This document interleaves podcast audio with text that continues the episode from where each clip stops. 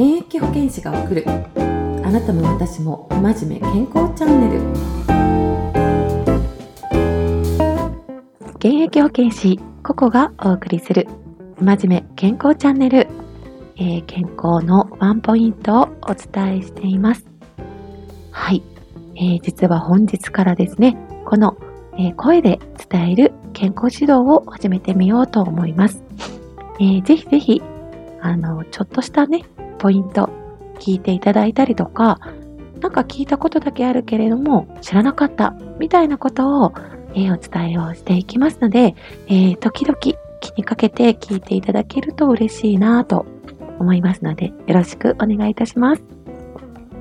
ではでは早速ですね、えー、この一番スタートのところで、え、テーマに選んだのはですね、最近保健指導をしていてお会いする、えー、の検査データが実はあったんですが、特に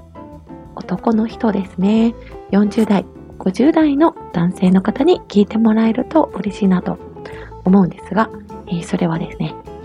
なんと尿酸値です。なんだそりゃって感じかもしれないんですが、えー、そうですね、痛風って聞いたことありますか？ね、風がね、そよこう当たっただけでも痛いっていうぐらいの、まあよくね、足、足の親指に激痛が、あの、起こってね、えー、よくわかるっていうね、ものなんですけれども、えー、それはこのね、尿酸値がね、ちょうど高くなっています。高尿酸血症って言いますけれども、この尿酸値が最近ね、結構高い方が多いなっていうのが、えー、あります。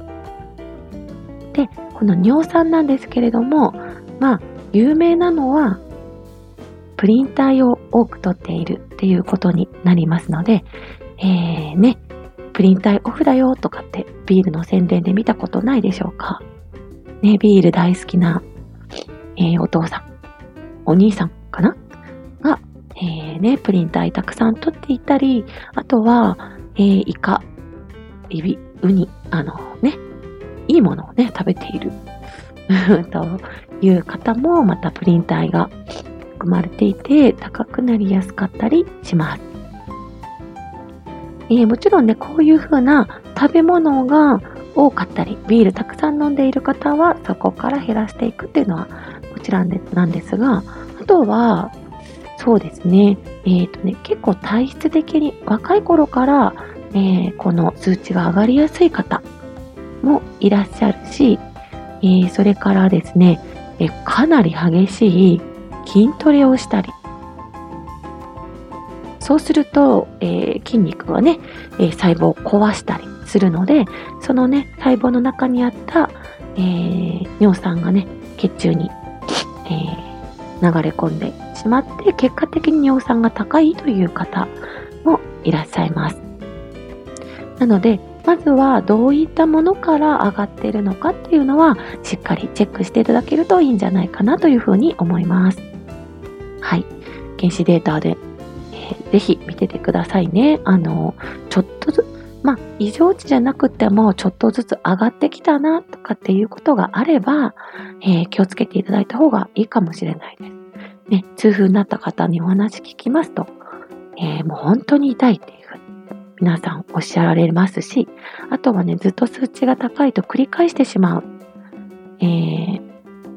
ことになりますのでね、ぜひぜひ、えー、少し対応していただけるといいかなと思います。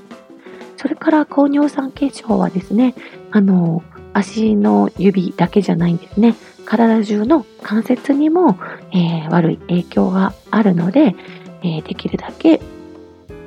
あの、早めに治していただけるといいと思いますし、高い方は、あの、病院にね、行って、お薬一時的に飲んでいただければ下がるっていう形でコントロールもできることもありますのでね、えー、まずはお医者さんに見ていただいたりとか、検診で高かった方はしてくださいね。はい。まあ、そんな感じで、えっ、ー、と、これってどうですかねってきちんと、あのー、保健師さんとか、看護師さんに聞いてもらえるといいかなと思いますので、えー、また一つ詳しく健康のことで詳しくなって、えー、元気に近づいていっていただけたらなと思いました。はい。聞いていただいてありがとうございます。えー、現役保健師が送る真面目健康チャンネルでした。また何かあればお伝えをしますので、えー、アンケートとかご質問とかご感想でもお待ちしていますのでよろしくお願いします。ではでは。